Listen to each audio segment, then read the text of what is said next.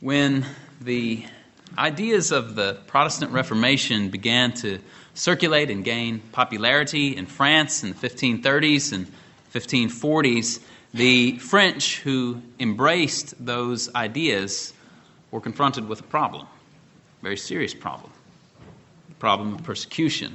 Church historian Philip Schaff described the situation this way.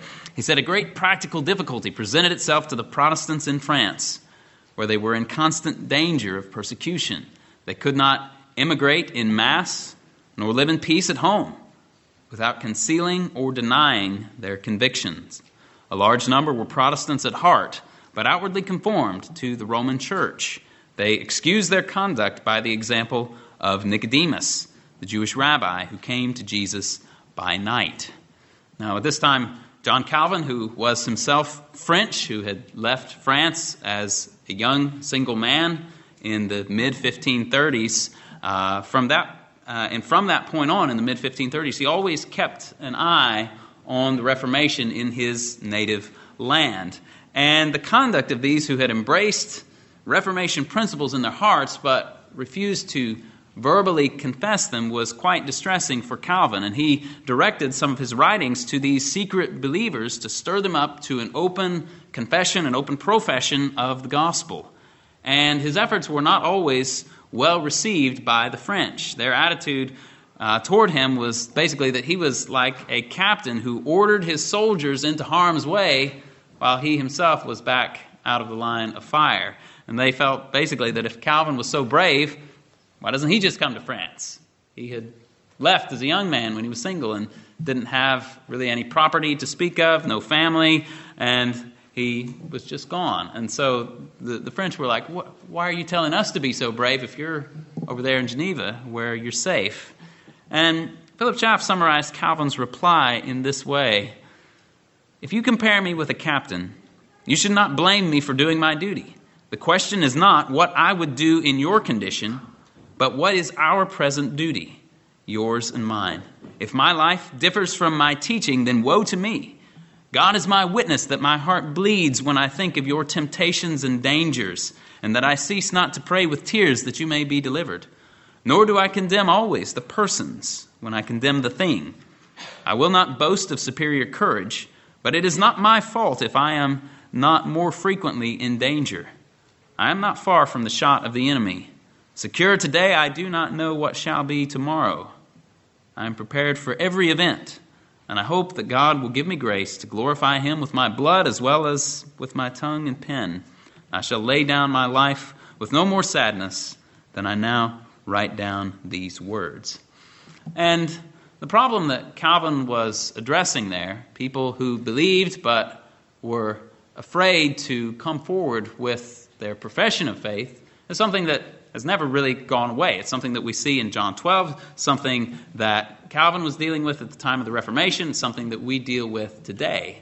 Now, for those of you who've been around a while and listened to my preaching, you may have heard me tell this story, but it's worth telling, and so I'll tell it again.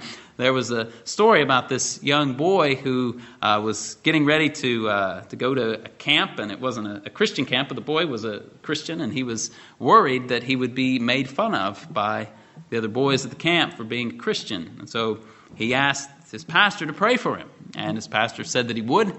And a week later, the pastor saw the boy and he said, Well, how did it go? Did the other boys make fun of you? And uh, he said, did, did they make fun of you for being a Christian? And the little boy said, Well, no. I don't think they even found out. And uh, you see, that's, that's the problem that we're dealing with here. Obviously, it's a little bit uh, small, perhaps, when we think about a kid at a church camp, but, but these can be really big, really uh, momentous issues that can confront a believer for making an open profession of Christ. And that's what we encounter here in the Gospel of John, chapter 12, as we look at John chapter 12, verses 37 through 40 this morning. So if you would please turn with me in your Bibles, we'll begin reading in John chapter 12, verse 37. John writes under the inspiration of the Spirit. He says, But though he had performed so many signs before them, yet they were not believing in him. This was to fulfill the word of Isaiah the prophet, which he spoke Lord, who has believed our report? And to whom has the arm of the Lord been revealed? For this reason, they could not believe.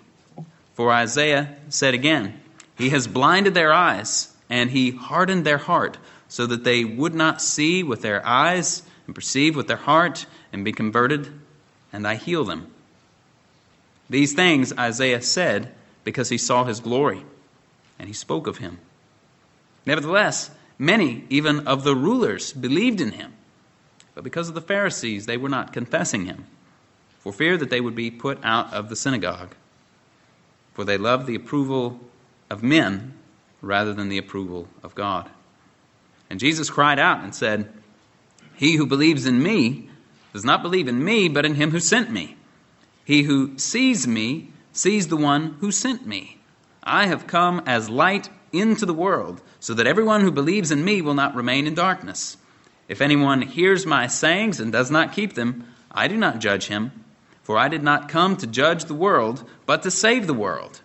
He who rejects me and does not receive my sayings has one who judges him. The word which I spoke is what will judge him at the last day. For I did not speak on my own initiative, but the Father himself, who sent me, has given me a commandment as to what to say and what to speak. I know that his commandment is eternal life. Therefore, the things I speak, I speak just as the Father has told me. Now, as we consider these verses at the end of chapter 12 this morning, we'll do so under three main headings. First, the failure to believe. That's verses 37 to 41. Second, the failure to confess. That's verses 42 and 43. And then thirdly, believe to escape the darkness. So we have the failure to believe, the failure to confess, believe to escape the darkness. So, first of all, the failure to believe. John tells us there in verse 37 that despite seeing so many miracles performed by Jesus, the Jews were not believing in him. And we need to understand from this that seeing is not believing. Some, or perhaps many people, will say that seeing is believing. They may tell you that if they had been present on earth and had seen the miracles that Jesus had done, as recorded in the Gospels, then they would believe in Christ. What John tells us here actually suggests otherwise, doesn't it? These people saw the miracles of Jesus, or at the very least, for those who were not present when the miracles were performed, they understood clearly from those whom they trusted that Jesus actually had performed the miracles. They, they couldn't deny that the miraculous things were taking place through the ministry of Jesus. They knew they had, but still they did not believe. Now, seeing is not believing. Now, in some cases, seeing a miracle might have been the means by which belief was aided, but we must never blindly suppose that seeing a miracle performed or seeing clear evidence of the miraculous automatically brought faith like a like a mathematical equation. I feel like that's been a theme today, the theme of math, right? This to say that a, a miracle plus my seeing the miracle equals me having faith. It didn't work like that when Jesus was on the earth in the first century. It doesn't work like that today. And now we might ask, why is this? And the short answer is the hardness of men's hearts. Men and women, being sinners, love sin. They love darkness. They don't want the truth to be true, and so they come up with whatever excuses they can in order to reject the truth. We find in John chapter 3, verses 19 and 20, that this is the judgment that light has come into the world, and men love darkness rather than light, for their deeds were evil. For everyone who does evil hates the light and does not come to the light for fear that his deeds will be exposed. And then things go downhill from there. Once this kind of sinful behavior sets in, refusal to come to the light for fear that evil will be exposed, the Lord then often will punish sin with further sin. Such people who refuse to come to the light have freely chosen their sin and freely rejected the truth. They have done so of their own accord with no one twisting their arms into it. And then the Lord often gives them over to other sins and they go further into their sins and then become hardened in their sin. And thus it is in Romans 1, as Paul described the, the sinful downgrade and degradation of mankind, that we find that threefold repetition, Romans 124, 126, and 128, of how God gave them over to their sins. Therefore, God gave them over in the lust of their hearts to impurity, so that their bodies would be dishonored among them. Then, verse 26 For this reason, God gave them over to degrading passions, for their women exchanged the natural function for that which is unnatural, and in the same way, also the men abandoned the natural function of the woman and burned in their desire toward one another. And then, verse 28 And just as they did not see fit to acknowledge God any longer, God gave them over to a depraved mind to do those things which are not proper. They chose to sin, and God let them have their sin. God gave them over to their sin. They went deeper and deeper, and their hearts become, became hardened in their sin. And the same thing can happen in regard to the sin of unbelief. Paul, there in Romans 1, is specifically dealing with sexual sin and, uh, and idolatry. And, and then at the end of the chapter, he, he expands the list, and it includes a whole lot. But nevertheless, this can happen here with regard to this sin of unbelief, which is what John is dealing with. And what John tells us here by means of drawing on Isaiah the prophet is that this is exactly what was happening to these Jews here. He draws first on Isaiah 53 1. Lord, who has believed our report? And to whom has the arm of the Lord been revealed? Now, Isaiah 53, you may recall, is the, the famous suffering servant chapter in Isaiah that prophesies the, the suffering of Christ on the cross and the atonement which came from his death.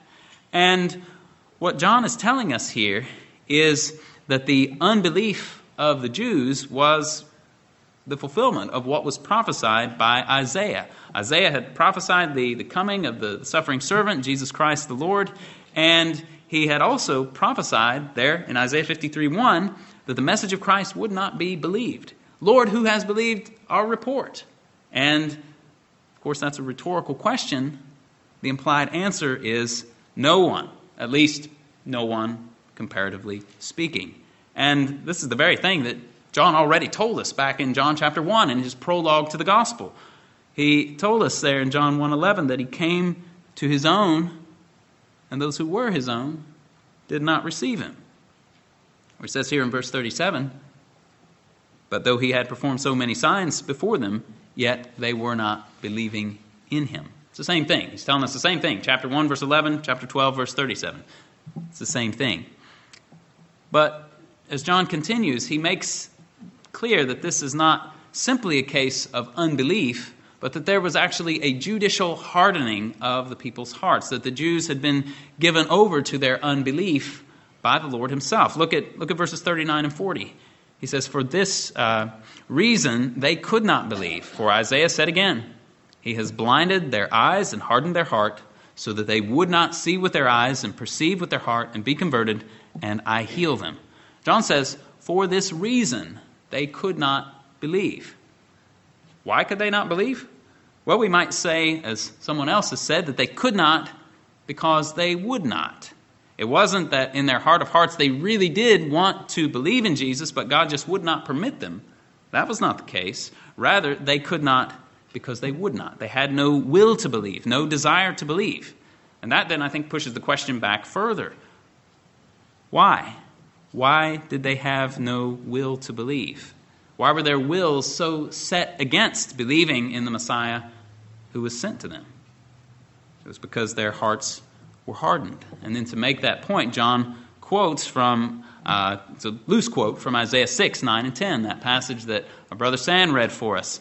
He has blinded their eyes, and he hardened their heart, so that they would not see with their eyes and perceive with their heart and be converted, and I heal them. The people could not believe because they would not believe, and they would not believe because their eyes had been blinded and their hearts had been hardened. And now we might ask the, the identity of the hardener, right? John, is, uh, John says, He has blinded their eyes, He has hardened their heart. Who's, who's the He who blinded their eyes and hardened their hearts? It's the Lord. And specifically, notice in the context that the He is the second person of the Holy Trinity, the Son of God. Look at verse 41. These things Isaiah said because he saw his glory and he spoke of him. Again, we have this, this pronoun, the him. Without skipping a beat, John continues into verse 42, and he, uh, the him in verse 42 is obviously the Son of God, Jesus Christ our Lord. He tells us there in verse 41 that Isaiah saw his glory. Whose glory? The glory of the Son of God. In other words, when Isaiah says in Isaiah 6:1, "In the year that King Uzziah died, I saw the Lord sitting on a throne, lofty and exalted, and the train of his robe was filling the temple." Isaiah saw the pre-incarnate Son of God. And indeed, this happens often, if not always, when we, when we see the, the appearance of God in the Old Testament times. It seems that it was, in fact, the pre incarnate Son of God who appeared.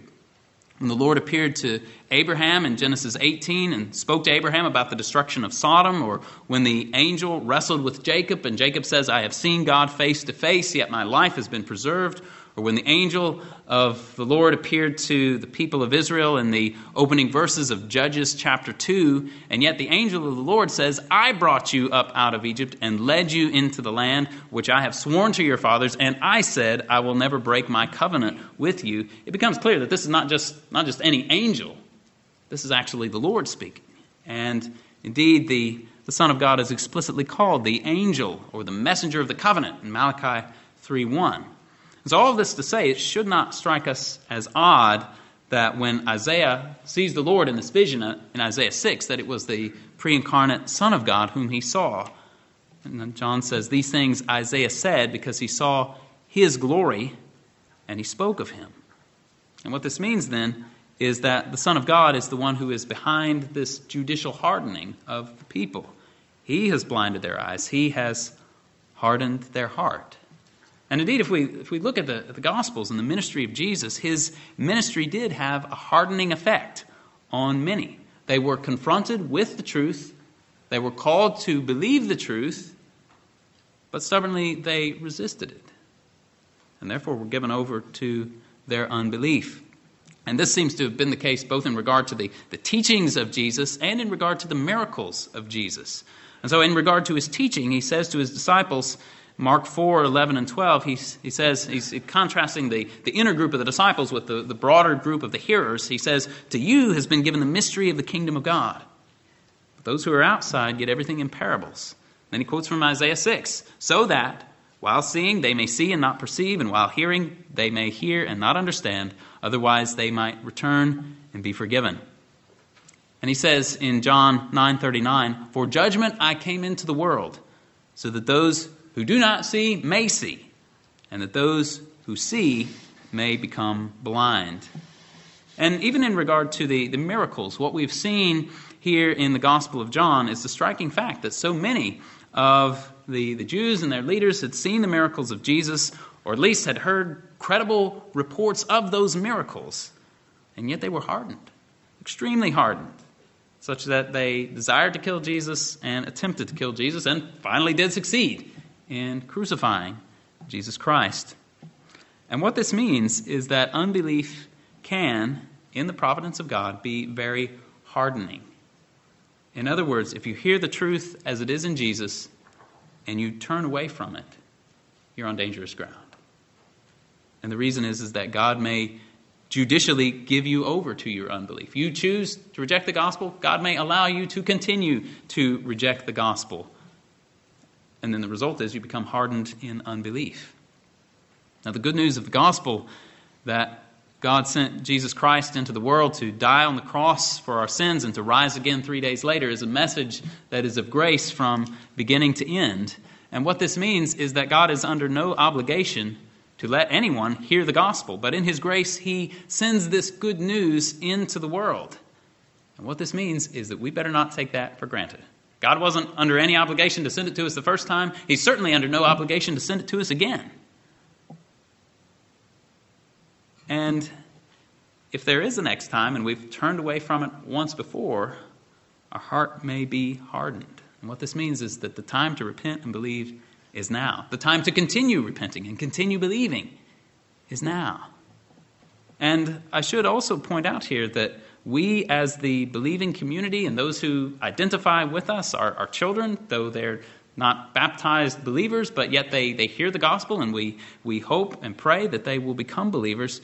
We, as the believing community, stand, I think, in a relatively greater danger of being hardened in this way than those who are on the outside. These Jews of whom John speaks were the visible professing church of their day, we might say. Or if you're uncomfortable with that terminology, they were the closest thing analogous to the visible professing church of their day. As Paul says in Romans 3 2, Jews were entrusted with the oracles of God. Or as he said in Romans 9 4, that to them belong the adoption as sons, and the glory and the covenants, and the giving of the law, and the temple service, and the, prof- and, and the promises. These things had all been given to the Jews. They, they knew the law, they had the law. They had there in Jerusalem in the day of Jesus the temple and the sacrifices and so on. And yet, these Jews of whom John speaks did not believe in the Christ who was sent to them by God. They were hardened in their unbelief. And if a hardness of heart and a uh, prevailing hardness of spirit of unbelief could come upon the external and visible church at that time, it can certainly happen now as well. Now, what are some ways in which this can happen? Well, it can happen when unbelief gradually and slowly, almost imperceptibly, work their way into the heart of a professing believer and then becomes greater and greater until the point when the truth of Christ is completely rejected. It can happen when young people grow up in the midst of the church and hear the gospel every Sunday. It can be easy to learn to take the gospel for granted. We can begin to think that we can repent and turn to Christ anytime we want. And then they decide upon those presuppositions to put off coming to Christ until later.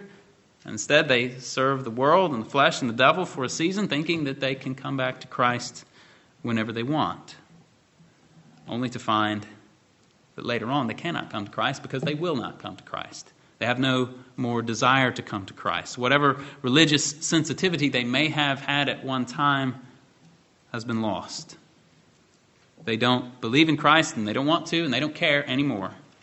Or if they do care, the only thing they care about is being hostile to Christ. This is the danger of this kind of judicial hardening. And I think that we, as especially as the professing visible church, have to be on guard against this.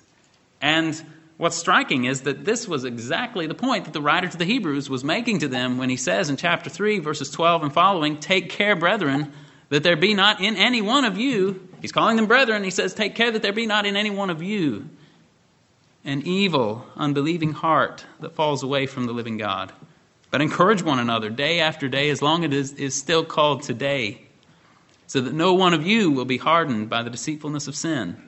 For we have become partakers of Christ if we hold fast the beginning of our assurance firm till the end. While it is said, Today, if you hear his voice, do not harden your hearts, as when they provoked me. For who provoked him when they had heard?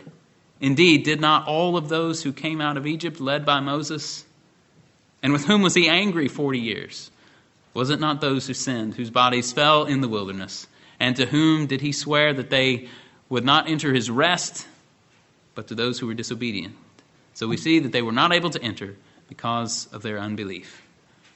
The point that the writer to the Hebrews is making, the point that I am making, is today, if you hear his voice, do not harden your heart. Because if you harden your heart, if you reject the gospel, you might be done for good. God may give you over to that so that you cannot believe because you will not believe. If you've never yet trusted in Christ, don't harden your heart today. If you have professed Christ, don't be hardened by the deceitfulness of sin. Don't let unbelief gain a foothold. Keep looking to the scriptures. I know that belief is hard. Sometimes it's hard for me, but we've got to keep looking to the scriptures. We've got to keep praying. We've got to keep crying out to God for the gift of faith. The prayer of that father who said, I believe, help my unbelief, is a prayer that God answers. The prayer of the disciples when they said, Lord, increase our faith, is a prayer that God answers. We have to stay close to Christ's church where the means of grace are, where the Word of God is preached, and where baptism and the Lord's Supper are administered, because this is the normal way in which God works. In the midst of the communion of saints, through the proclamation of the Bible, through the waters of baptism, through the tokens of the bread and the cup in the Lord's Supper. This is the normal way that God strengthens us, that God helps us persevere in the faith, so that this evil heart of unbelief does not grow up within us.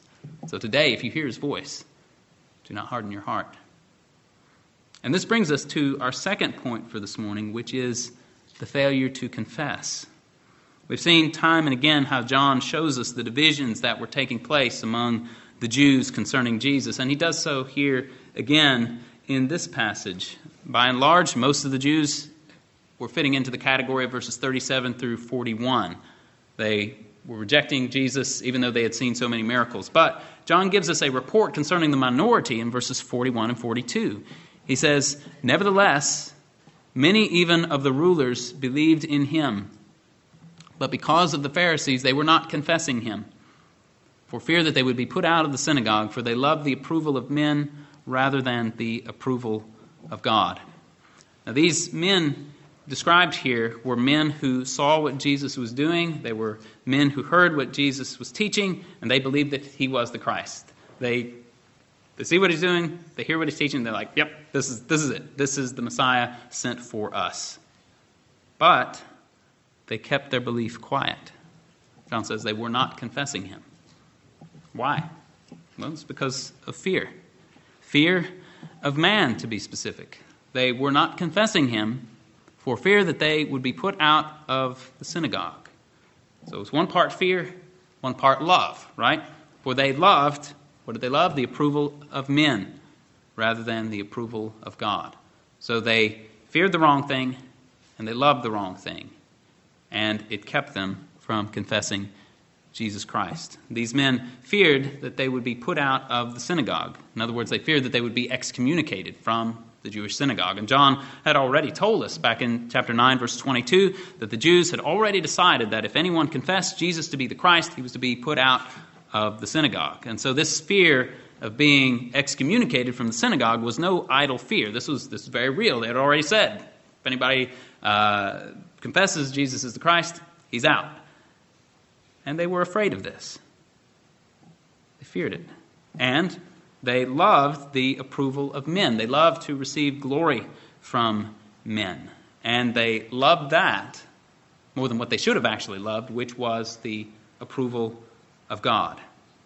Now, in our context here, here in America, I'm not sure that there is anything that is quite comparable to being excommunicated from the synagogue in first century Judea. Being excommunicated from church would probably be about the closest thing, but it would be like being excommunicated from a church in a culture and society where everybody went to church and all of those churches were linked together, kind of like a, a one denomination society. Everybody's involved. The culture is heavily steeped in the church, and so on. Excommunication from the synagogue would, in a way, put you on the outs with everybody in your social network, at least with most people in your social network. In our context, on the other hand, if you get excommunicated from one church, surely there is another church of some type that will take you in with few or no questions asked. And also, in our context, being excommunicated from the church might actually gain you some sympathy out in the broader culture. They're like, the church doesn't like you? Great, the church doesn't like us either. We'll gladly welcome you with open arms into our secular society and culture. This uh, would not obviously have been the case with someone who was excommunicated from the synagogue in first century Palestine. There would have been enormous cultural and religious stigma attached to this. Stigma that is probably larger than anything any of us can imagine here in our context. And so the fear of the stigma and the sacrifice of the approval of their friends and neighbors, synagogue officials, and so on was, was too much for these men, these leaders of the Jews who had believed in Jesus. They wanted the approval of men and not the scorn of men. And so they were therefore not willing to confess their faith in Jesus before men. They kept it secret. Now, this is a problem, isn't it? Because confession of Christ is a pivotal component of saving faith. We read those words together, Romans 10, 9 and 10, that if you confess with your mouth Jesus as Lord, there's, a, there's something public coming openly about this. Jesus is Lord, and believe in your heart that God raised him from the dead, you will be saved. For with the heart a person believes, resulting in righteousness, and with the mouth he confesses, resulting in salvation. And Jesus himself talk, talked about this. Matthew 10, 32 and 33 Whoever confesses me before men, I will also confess him before my Father in heaven. Whoever denies me before men, I will also deny him before my Father in heaven. He says in Luke 9 26, Whoever is ashamed of me and my words, the Son of Man will be ashamed of him when he comes in his glory and the glory of the Father and the holy angels. Open confession of Christ is worthy of praise. The denial of Christ, or even the failure to confess by reason of shame, will bring denial and shame upon the head of the one who denies and is ashamed.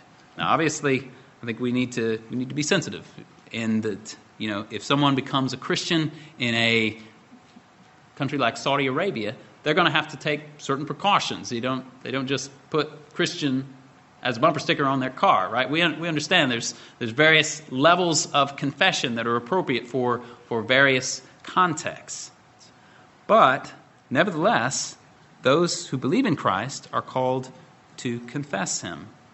And what stands out here as a warning to us is that if you love the praise of man, if you love to receive approval from other people, if that's what we're after, this is going to stand in our way as far as our following of Christ is concerned.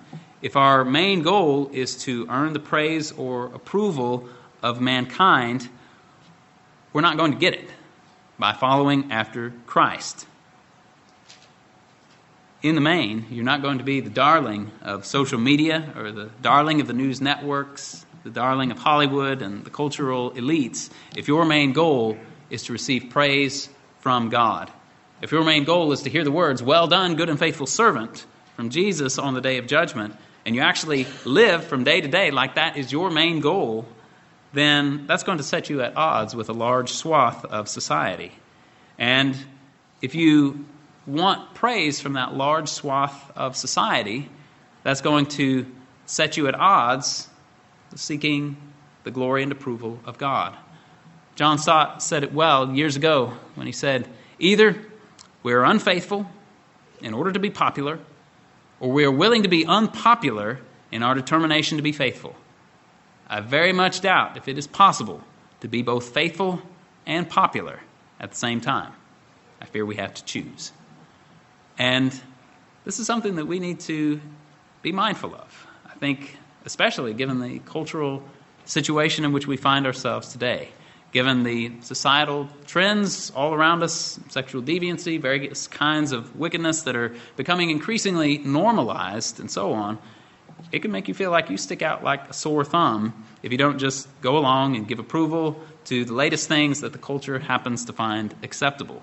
The approval of men is dependent on your approval of them. And if you don't approve of wickedness in which they're involved, if you don't pledge yourself to be an ally of wickedness, they're not going to approve of you. And this brings us to something which we need to observe that, in a way, makes our situation perhaps even more complicated than what these Jews were facing in the first century. And this is the fact that, coupled with an open confession of the name of Jesus Christ as our Lord and Savior, we must be obedient and in conformity to all that He has taught us. And obedience to the teachings of Jesus is going to make us stick out more and draw the wrath of our culture more than it would for these Jews in first century Judea. The moral code taught by Jesus obviously ran contrary to the hypocritical practice of the Pharisees. But in general, it would have been in broad agreement with the teaching of the Pharisees, right? Jesus could even say to his disciples, as he did in Matthew 23 2 and 3, the scribes and the Pharisees have seated themselves in the chair of Moses. Therefore, all that they tell you, do and observe. But do not do according to their deeds, for they say things and do not do them. In other words, Jesus is saying that by and large, yeah, the Pharisees' teaching is, is orthodox and true. Do what they, do what they say, because what they say is good. Don't do what they do, because what they do is bad The point is, is that there's a, a lot of overlap between the morality that was taught by Jesus and the morality which the Pharisees taught. The confession of Jesus would get his followers into trouble, but following his teachings, maybe not so much in, in their context. For those of you who think in visual categories, just picture the Venn diagram, right? Those two, those two circles that overlap. If you've got the teaching of Jesus and the teaching of the Pharisees, there's going to be a lot of overlap.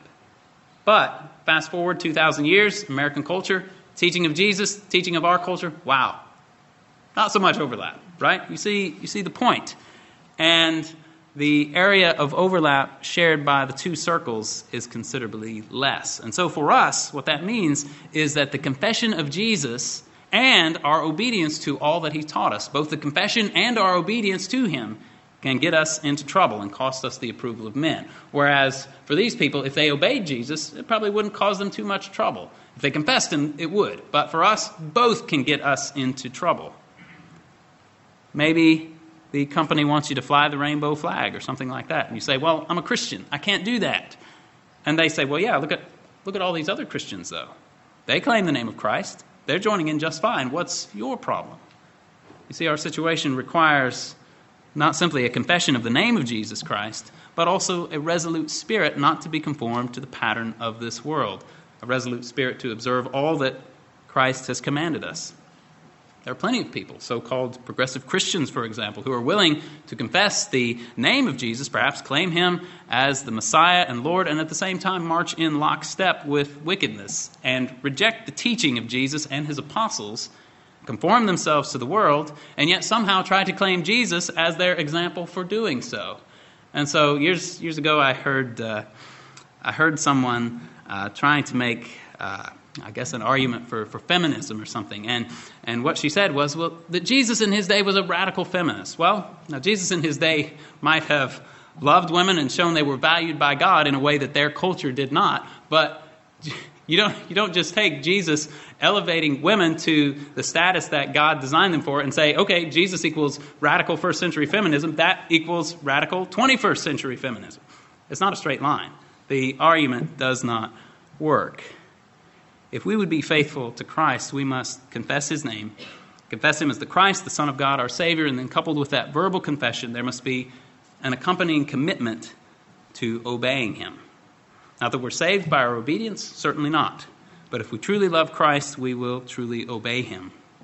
And if we love him, we will seek the approval of Christ, we'll seek the approval of his Father, and not the approval of man. It was said by Solomon that the fear of man brings a snare, but he who trusts in the Lord will be exalted. It's also true that the desire for approval from man is a snare. And I dare say that those who find themselves affected with this desire for the approval of man may find themselves wandering from the faith and piercing themselves with many griefs, even as those who love for money and long for it. And in the end, we will find that this was a, a bad bargain and it's this type of bargain, at least broadly speaking, that, again, the writer of the Hebrews warns about in Hebrews 12, 15 and following. He says, See that no one comes short of the grace of God, that no root of bitterness uh, springing up causes trouble, and by it many be defiled. That there be no immoral or godless person like Esau, who sold his own birthright for a single meal. For you know that even afterwards, when he desired to inherit the blessing, he rejected it for he found no place for repentance, though he sought for it with tears. That warning there against following the pathway of Esau was a warning against immorality and godlessness. And valuing the approval of men over the approval that comes from God is certainly a form of godlessness. And those who go down that road will find in due time that they have chosen poorly. Those who do that will find that they have traded a birthright for, for what? A bowl of stew? A bowl of porridge? That's a bad trade. Sure, being hungry is a miserable experience, just like might be miserable being on the wrong side of public opinion and suffering reproach for the name of Christ. But we can look back at Esau and see just how foolish and fleshly he was to trade his birthright for a meal when he was really hungry. And when the blessing was gone, it was gone. Couldn't get it back, though he sought for it with tears. We can see the folly in that. And so let's all take notice that it is just as foolish to value the approval of men, to value the applause of a, a warped and crooked generation, rather than the approval that comes from God. That also is a bad bargain. So we should be willing to, to suffer whatever insults and hardships come upon us for confessing Christ's name. I know that's not pleasant. I don't take joy in that. But nevertheless, we must confess Christ's name, whatever may come upon us, and also hold fast to his teaching, knowing that we have an inheritance that will never fade away. We find it in Hebrews 13, 13 and 14. Let us go to him outside the camp, bearing his reproach. For here we do not have a lasting city, but we're seeking the city which is to come. That has to be the perspective, right? Recognizing we have no enduring city here. We're passing through. We're seeking the city which is to come. And therefore, on the way there, we have to go to Christ outside the camp. We have to bear the reproach which he shares. And in order to seek that city which is to come, we have to believe in Christ in order to escape the darkness, which is our third point for this morning, and uh, much more shortly here on point number three. But in verses 44 through 50, we see uh, Jesus crying out there and proclaiming the way of salvation. The way of salvation is by faith, through trusting Christ. We see his words once again here, as we've often seen in the Gospel of John, this close connection between Christ and the Father, that he truly is one with the Father. He says in verse 44 The one who believes in me believes not in me, but in him who sent me. We see there in verse 45 that those who see Christ see the Father. And we see the reason for which Christ has come, that he has come as a light into the world, verse 46. He's come to save the world, verse 47. That was the purpose of his coming at the, at the, uh, the first coming was not to judge, but to save. But even though that was the purpose, was to save the world, Christ's saving work implicitly entails judgment. Because there will be, there were those who reject him, who did not receive his sayings. And Jesus says that they will be judged on the last day by the word which Christ has spoken, the word which they have rejected. And that word which they have rejected is not simply the word of the Son of God, it is a word which he has spoken in obedience to God the Father. Now, this is not to suggest that the Son is inferior to the Father, but rather it is to affirm that the Son spoke those things which were given him to speak as a part of the covenant of grace.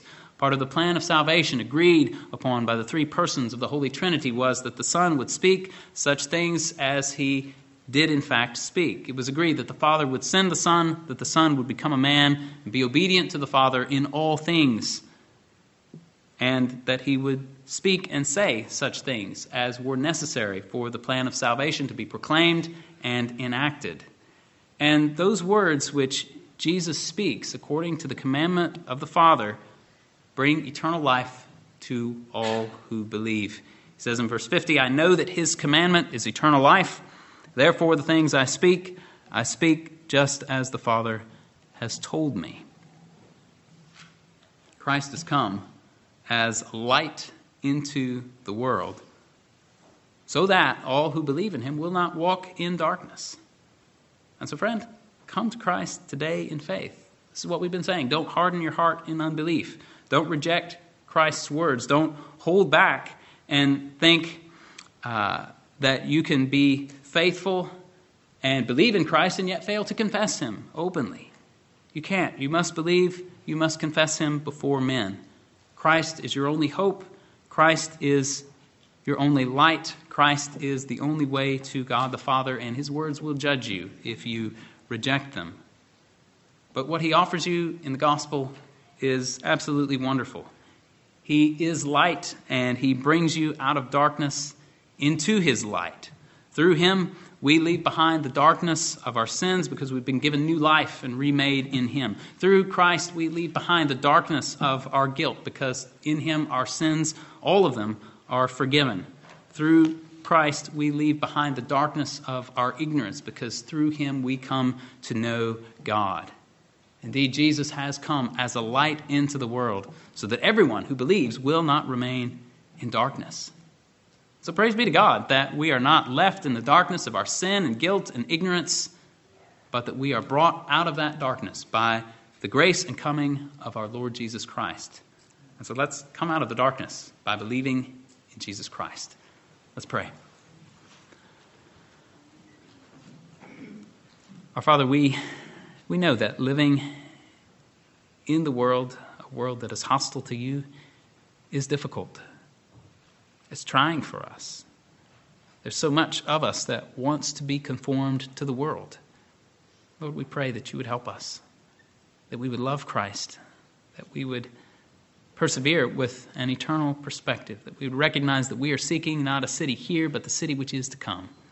That as such, we would believe upon Christ, that we would confess his name, that we would go to him outside the camp bearing whatever shame, whatever reproach this world may want to heap upon us. We ask that you would strengthen us because we know that, we're too weak for this in ourselves. We pray that you'd help us. In Jesus' name, amen.